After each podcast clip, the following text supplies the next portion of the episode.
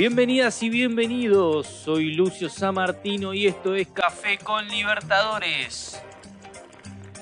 Un show diario para que empieces el día con la mejor información sobre la Conmebol Libertadores y todas las novedades del fútbol y las ligas de nuestro continente. No te olvides de seguir este canal y prepárate para vivir un rato a puro fútbol.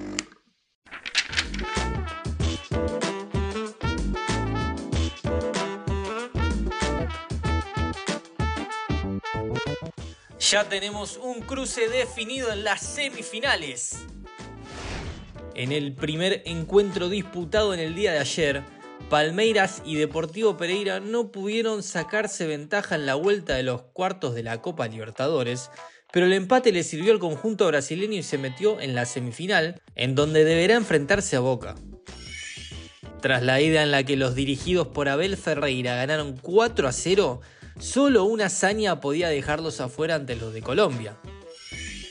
A pesar de que los visitantes tuvieron chances de marcar y descontar la serie final, no lograron darlo vuelta.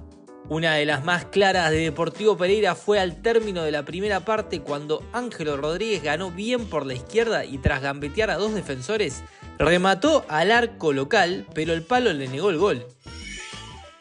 El 61% de posesión del Verdado en este partido es el registro más alto jugando como local en la Comebol Libertadores desde el encuentro entre Deportivo Táchira en la edición 2022, donde habían tenido un 64%.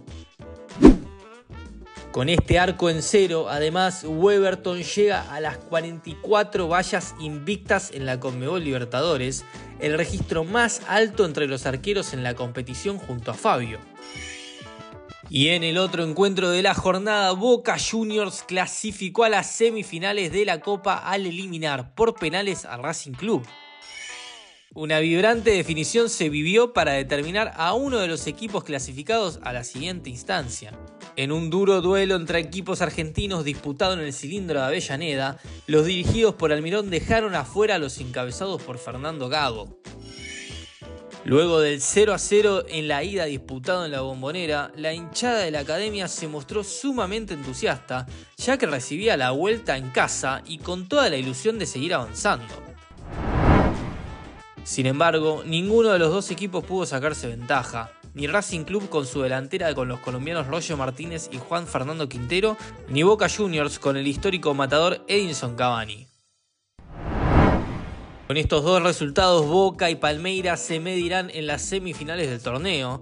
En la otra llave, Inter de Porto Alegre espera ya por el paraguayo Olimpia o por el también brasileño Fluminense, que definirán el duelo hoy en Asunción tras la victoria por 2 a 0 del Flu en la ida. Y esto ha sido todo amigos, nos volvemos a encontrar mañana ya con toda la información y curiosidades del último encuentro de la semana. No se olviden de suscribirse. Esto fue Café con Libertadores. Los invitamos a mantenerse pendientes de nuestro podcast oficial y a seguir al canal para no perderse de los episodios con el mejor contenido exclusivo y original. Lucio Samartino los saluda. Chao.